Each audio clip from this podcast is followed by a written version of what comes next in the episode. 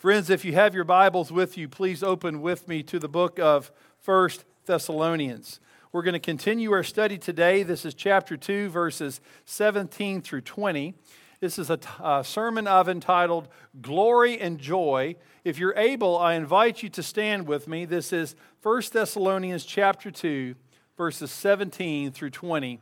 Hear now the written word of the living God. But since we were torn away from you, brothers, for a short time, in person, not in heart, we endeavored the more eagerly and with great desire to see you face to face, because we wanted to come to you, I, Paul, again and again, but Satan hindered us. For what is our hope or joy or crown of boasting before our Lord Jesus at his coming? Is it not you? For you are our glory and joy. Pray with me once again. Lord, this is your word. It's not Paul's best efforts on paper, it is the inerrant, infallible word of the living God. And Father, we pray that your word would go forth and not return void in our hearts and minds today. And we know that you promised it would never return void. Open our ears, our minds, our hearts to receive it. Prepare good soil, Father, in our hearts. Remove any hard or rocky or thorny hearts, soils that, is in, that are in our lives. And make good soil, Father, that we might receive it and produce fruit 30, 60, even 100 fold. We ask all this in Jesus' name. Amen. Please be seated. Well, friends, last week, if you recall, we opened the sermon by talking about stories and even storytellers.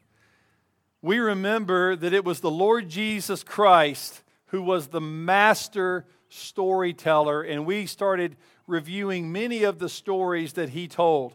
We recalled the story, uh, some of the parables he talked about last week. You know, we thought we talked about his story, the lost sheep the Good Samaritan. We even went into great detail about that one specific story, the sower and the seed. And we found that Jesus, throughout all the Gospels, used parables, used stories to teach us. And these stories had so many pictures and, and images, and they were just a very useful tool that Jesus used to teach his people. Well, friends, in much the same way, the Apostle Paul also gives us pictures and images to ponder, but instead of using stories to do that, he uses comparisons. He uses vivid word pictures. Let's talk about some of the ways in the Bible Paul uses word pictures or comparisons when he teaches. Think about Philippians chapter 2. And for those who like sports, Paul used sports analogies all the time. In fact, in Philippians 2, he uses a sports image when he compares the Christian life to running. And many times in Scripture, he uses boxing, um, he uses uh, wrestling. Uh, there's many sports images by Paul. In Ephesians, he uses the word picture of a soldier. It's a, it's a military comparison when he talks about Christians putting on the armor of God. In this book, First Thessalonians, you and I, we have already seen many images, many word pictures, many comparisons that Paul has used to teach. We looked a few weeks ago in chapter 2. Did you know in chapter 2, verse 7, he says that Paul um, feels like a nursing mother. A nursing mother, that he has so much care for his congregation that he feels like a nursing mother, and the congregation is, of course, his child. In chapter 2, verse 11, it says he feels like a father. A father who exhorts and encourages and edifies his children. That's the word picture he gives in pastoring this congregation at Thessalonica. Well, friends, Today, right here in verse 17, Paul gives us another comparison. He gives us another word picture to teach us the Word of God. And today, you'll see it in the text, it's the words torn away. Torn away. Now, before we get to that word picture, let me just say that this sermon has three simple points. We're going to talk about Paul's love, Paul's enemy, and Paul's anticipation. But let's begin talking about Paul's love for this congregation by looking at this image, this word picture, this comparison. It's found in verse 17. Let's reread 17 in the beginning of 18. He, Paul says, But since we were torn away from you, brothers, for a short time, in person, not in heart, we endeavored more eagerly and with great desire to see you face to face, because we wanted to come to you. so, friends, let's do this. Let's kind of walk through these verses phrase by phrase and see what Paul is saying to the Thessalonians. But the first thing he says is this word picture, this comparison. You see it in the phrase torn away. But since we were torn away from you, torn away, think about that. What do you, what do you think about when you think torn away? Maybe maybe you think of maybe two pieces of Velcro that are stuck together really tight and you, you, you tear them apart and you, and you hear that ripping sound and it's a, it's a picture of being torn away. Maybe you kids or teenagers, have you ever had a band aid stick on, you know, really tight and, and mom and dad are trying to, to pull it off and it feels like they're just tearing your skin off when they do it and it hurts. Hey, I got a good story about this because I'm telling you, kids actually, you know, for some men, even when they get older, they still have that feeling because I'm one of those men. Do y'all remember about a year and a half ago when I had all those sh- shoulder surgeries? So, when I had my second shoulder surgery, uh, they, over here, they put this big band aid on top of it. I'm here on my right arm, and uh, I remember I had it on for, for about a week, and I had to go to, go to the doctor, and he was going to take the bandage off and, uh, and you know, uh, help uh, get that, get that uh, cut healed. And I remember the first experience wasn't so bad. It, it, was, it wasn't bad, for, but for some reason, I, I guess the, the doctor or the nurse, whoever was taking it off, wasn't as nice as the one I had the first time. Because I want you to know when that doctor uh, pulled off this band aid from my arm, it felt like my flesh was being torn away. It hurt and it hurt. And let me tell you, I, I, I, I kind of screamed. I kind of let out a, let out a scream. This, this hurt. And I'm telling you, Deirdre was sitting right there the whole time watching this. And you know what she did? She laughed. And I bet you would too. But here I am, screaming because the band aid is being torn away. Physically, it hurt. And I think all of us kind of know what that feeling feels like. Well, friends, think about that picture as Paul says, torn away. But you got to think more than that. Because for me and my band aid, it was just a physical tearing away. When you study the word picture behind this verb in Greek, it's much more than physical. In fact, in the Bible, this is the only time this word is used in the Bible. And I want you to know the word picture behind torn away actually is a family word, and it means to be orphaned. It means the tearing away of a mom or dad from his or her child. Obviously, when parents are torn away from kids, that hurts. It's not just physical like my shoulder, it's emotional, it's mental. Friends, do you see the powerful word picture here? Paul is saying that he feels the pain of a nursing mother or a father who has been torn away from his or her child, much more than a band aid, this really emotionally, mentally hurts. And I want you to see with this expression, with Paul's thoughtfulness towards the Thessalonians, how he is loving them with his thoughts, his feelings, his emotions of being torn away. But secondly, see how he loves them. Look, look at the verse. The verse continues. Paul says, We were torn away from you, brothers, for a short time, in person, not in heart. In person, not in heart. Paul is saying to them, even though I'm not physically near you, I miss you. I'm thinking about you. My heart is with you. John MacArthur said it this way even though the Thessalonians were out of sight, they weren't out of mind. Does that sound familiar for a world struggling with coronavirus and a pandemic? How many people have been out of our sights over the last 12, 14 weeks? But they're certainly not out of our minds. And that's what Paul was saying in this context. You're out of sight, but you're not out of mind. He was showing the words of his love. Thirdly, let's look at the next phrase. We endeavored the more eagerly and with great desire to see you face to face because we wanted to come to you.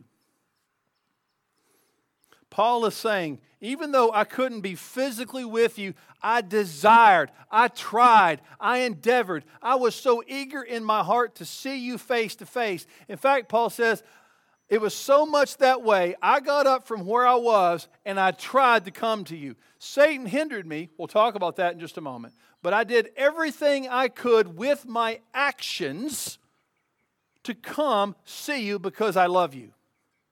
And in this, we see the action of Paul's love. But finally, we also see the prayers of Paul's love. It's not in this specific text, but you remember chapter 1, verse 2. Paul said, I'm praying for you all the time, daily. I'm praying for you, Thessalonians, that even though I am not with you physically, you are in my prayers. So, friends, let's, let's kind of step back and review something. Ask this question How was Paul loving the Thessalonians? With his thoughts, with his words, with his actions, and with his prayers. Do you see that? Pastor Paul is loving his congregation with his thoughts, words, actions, and prayers. In fact, the text Daryl read a moment ago, 2 Corinthians 11 28, it says this There is a daily pressure on me of my anxiety for all the churches. Listen, Paul absolutely believed in the sovereignty of God. But as a pastor, he never let his belief in the sovereignty of God make him cold toward other people. It didn't make him unemotional towards other people. No, not at all. He felt their needs in a very deep and meaningful way. Listen, just because we know that God is sovereign, that doesn't take away our emotion and our feelings towards one another, brothers and sisters. So, as we step back now, we can ask this question How is Paul teaching us to love each other in this text? Well, friends, I think it's very easily easy to see. He's teaching you and me to love each other with our thoughts, our words, our actions, and our prayers. Very quickly, with our thoughts. Philippians chapter 2, verse 4 says, Look out for the interest of others. That means in our thoughts, in our spare time, even in a scheduled time every single day, let's not only think about ourselves, let's think about other people and what they need. That's what Paul was doing with his thoughts. With their words. Do what Paul does use expressive, vivid word pictures to describe the way you feel towards others. The Bible says anxiety in a man's heart weighs him down, but a good word makes him glad. That's what Proverbs says. How can you speak words of love into someone else's life? People need encouragement. We said at the beginning of this book, this is a book all about encouragement. He is pouring out encouragement and edification with his words to these Thessalonians. Friends, how can we do the same to our brothers and sisters? Thirdly, I encourage you to strive to love others with your actions. Paul did everything he could. He got up, he tried to go back to Thessalonica. Satan hindered him. Again, we're going to talk about that in a minute. But he tried with his actions. What should our actions look like? You know, First Thessalonians or First Corinthians 30 question. The actions of love. Let's review them. Love is patient and kind. Those are great actions. It does not envy or boast. It is not arrogant or rude. It does not insist on its own way. Love is not irritable or resentful. It does not rejoice at wrongdoing, but rejoices in the truth. Love bears all things, believes all things, hopes all things, endures all things. Friends, ponder that to see how love is in action from your life towards others. And then finally, pray, pray, pray. To love someone well would mean that we need to pray for them. Paul said to the Thessalonians, I pray for you daily. Make that list. Pray for others, just as we've been taught in the Bible. And friends, I want you to know I am so encouraged by this church, our congregation here, because I know that so many of you have been doing so many of these things not only for years, but more specifically in the pandemic we've been going through. You've been sending encouraging words. I've received many of them. I've watched you with your actions go out and love other people. Friends, even our session this week encouraged us to love our brothers uh, and sisters of color when they asked us all to listen, lament, learn, labor, and love with our brothers and sisters of color. We've been asked to pray, and we have the opportunity to do that tonight at 7 o'clock. So, once again, I encourage you, join us for that. But in this last point, I want to talk specifically to our elders. And when I say elders, I'm included in that. I'm, I'm a teaching elder, Daryl's a teaching elder, and we have a plurality of ruling elders in the congregation. Because we would be in error if we did not understand that Paul is speaking as a pastor to his congregation. He's talking to the leadership in the congregation. So, dear elders, let's remember that statement Paul made in 2 Corinthians 11 28. He says that as spiritual leaders, we need to feel the needs of our congregation in a very special way. Now, look, I clearly understand I am the pastor of a reformed Presbyterian church, and I just use the word feel from the pulpit. Do you know why? Because it's in the Bible.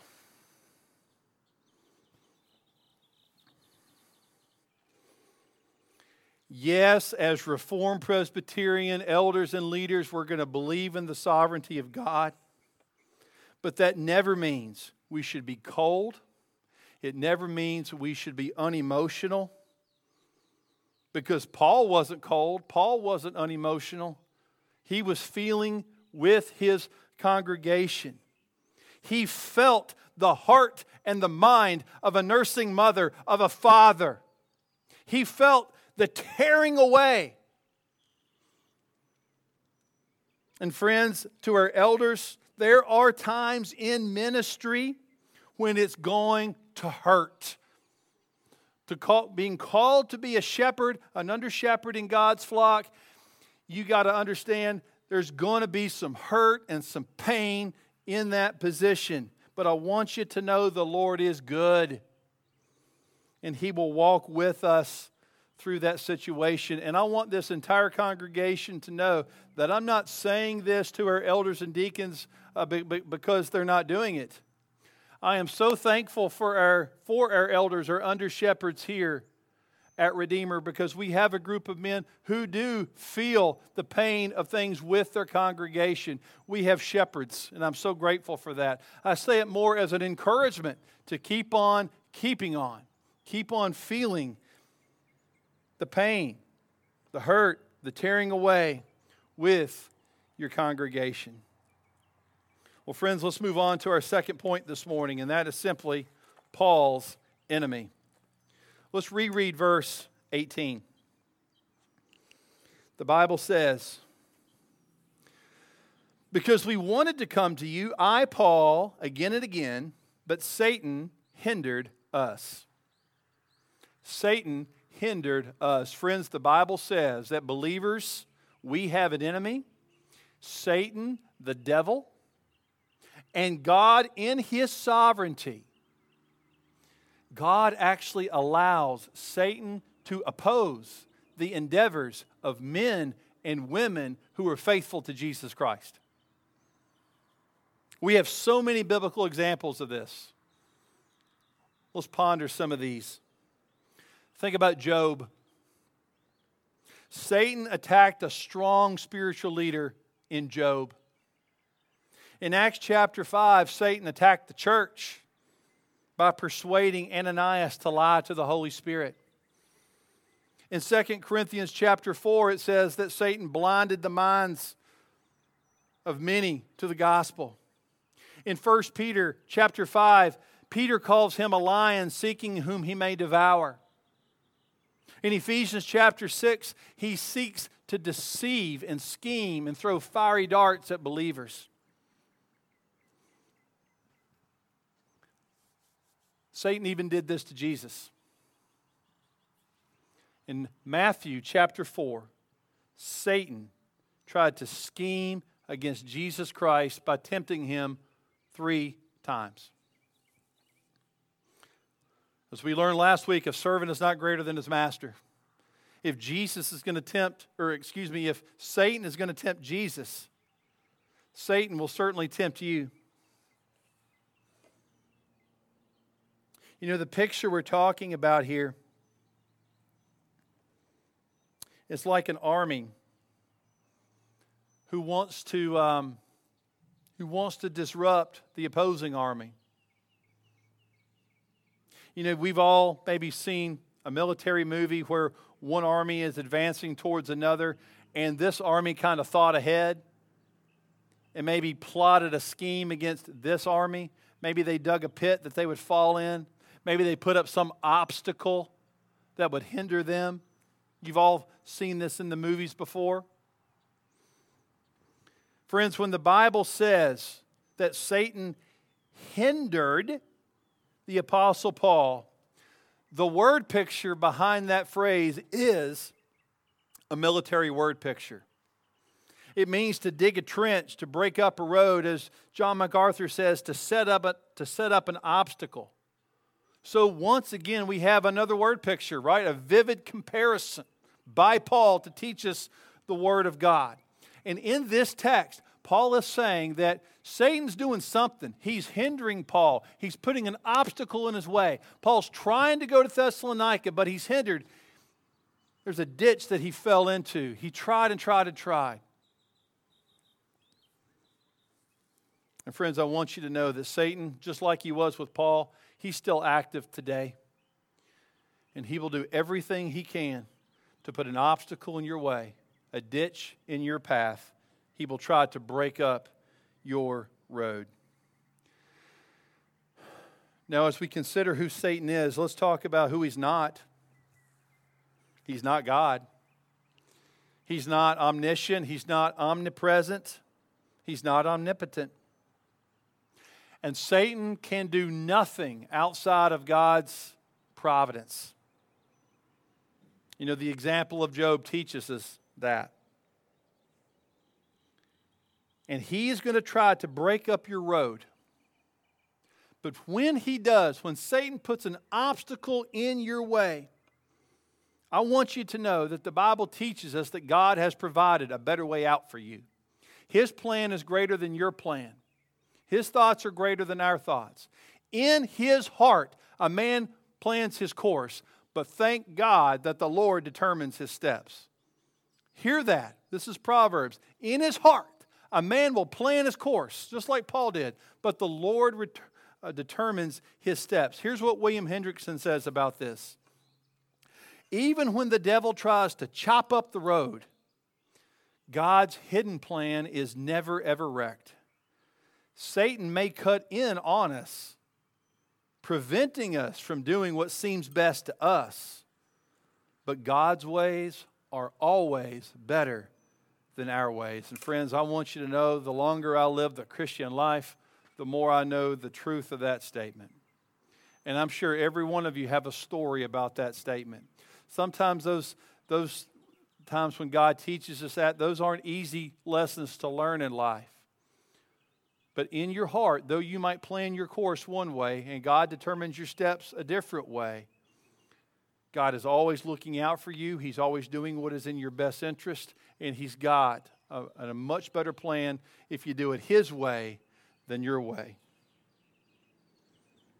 Well, let's now look at our third and final point today Paul's anticipation. Look back at the text, verses 19 and 20. It says, For what is our hope, or joy, or crown of boasting before the Lord Jesus at his coming? Is it not you? For you are our glory and joy. You know, the second coming of Jesus, it's one of the most prominent themes in the book of First Thessalonians. In fact, in chapter 4, Paul's going to go into great detail about it and have more word pictures for us. So get ready, more's coming. So, what this is saying here is that these three missionaries, Paul and Silas and Timothy, they are anticipating the return of Jesus. But as they do this as pastors of this congregation, they do it with gladness. They do it with thanksgiving. Why? Because they know that God has been at work in their congregation. They're speaking as pastors. They are so thankful for what God is doing with their congregation. And because, think, think about it this way what had just happened in Thessalonica? Something very special just happened. You see, these Thessalonians, they were living in a land where there was pagan worship, there was idol worship. When the missionaries came, we reviewed the story, Acts 17. They were only there for three weeks, and the Jews put the whole town in a riot. Very difficult things were going on in Thessalonica, but in the midst of that, what happened? In the midst of that, God reached down and saved their souls. In the midst of persecution, in the midst of idol worship, God saved their souls. And not only did He do that, but He chose to put in their hearts a work of faith, a labor of love, a steadfastness in hope in Jesus Christ. And Paul, as their pastor, was so in love with this congregation, he described them. And I, I want you to see. Mm, I, I, want you to see the emotion and the connection behind this statement. Don't overlook the last verse of this chapter. I want you to see how Paul felt about his congregation. Listen to this. He said to his congregation, For you are our glory and joy for you, the congregation. You, for us missionaries, are our glory and joy. Now let's think about that phrase for just a moment. Because on the surface, you might say, What? What is Paul doing here? Is he boasting about man instead of God? Well, friends, he's not. He's certainly not. He would never do that.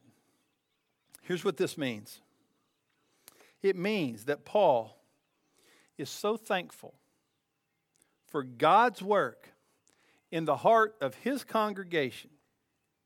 He knew that God was the one who brought forth the increase in these Thessalonians. And I'll quote Dr. Kara here Paul knew that any boasting about the Thessalonians' good works is really boasting about God's work because he did it in these people. Does that make sense? And when Jesus returns, for Paul, Silas, and Timothy, these Thessalonians, they would be a picture of joy for Paul, and all the glory would belong to God who did the work in their hearts. Well, friends, as we conclude this morning, what are some takeaways that I hope each of us can have from this text? There's three I want to give you. Today, take with you, be encouraged, dear friends, to love others with your thoughts, words, actions, and prayers. Think of others often, and when you do get a chance to talk to them, speak words of encouragement into their life. Listen, anxiety in a man's heart weighs him down, but a good word from you will make him glad. And let your love act. Given the actions of 1 Corinthians 13, review the verbs in that text and pray, pray, pray. And join us tonight at 7 o'clock, we're going to continue to pray. Number two, Take away the awareness, friends, that you and I have an enemy, just like Paul did. And Satan will hinder you. He will put up a roadblock in your life. He will break up your road, putting obstacles in your way. But remember, when that happens, not only does God know about it, He's the one that allowed it to happen, just as He did with Job. And in those times, I want you to remember that God's ways, they're better than our ways. Remember that in a heart a man plans his course, but the Lord determines his steps, his steps. And by the way, as John says, greater is he who is in you than he who is in the world. And then, uh, third and finally, I want you to anticipate the coming of the Lord Jesus Christ just as Paul, Silas, and Timothy did. And I want to tell you one thing for this pastor right here, as I anticipate Jesus coming back, I want you to know that I think about you, this congregation. I think about what God is doing here at Redeemer, how He is working in your hearts, how He has given you a work of faith, a labor of love, and endurance, of steadfastness in Jesus Christ. And I want you to know that I can say, along with the Apostle Paul, you, friends, are my glory and joy. Because I want you to know, this pastor wants you to know, I am so thankful for God's work in your life and how you bear fruit of His goodness and grace in your life. And I want you to thank you. I want to thank you, dear friends, for loving me as your pastor, for embracing my family. That means the world to us. And as we move forward here, right here in Indian Trail, I want to encourage every single one of us to fix our eyes upon the one who is going to return one day, the Lord Jesus Christ. Come, Lord Jesus, come. Amen. Let's pray. Heavenly Father, I am so thankful, we are so thankful this day for your work in our hearts and our lives. We are thankful for the Lord Jesus Christ and what he has done on the cross on our behalf. We are thankful that you have called us to faith and that you are working out um, 30, 60, some 100 fold in many folks' lives here today. God, I pray that we would continue um, to love as you've called us to love, to recognize our enemy, and to anticipate your second coming. In Jesus' name we pray all of these things. Amen.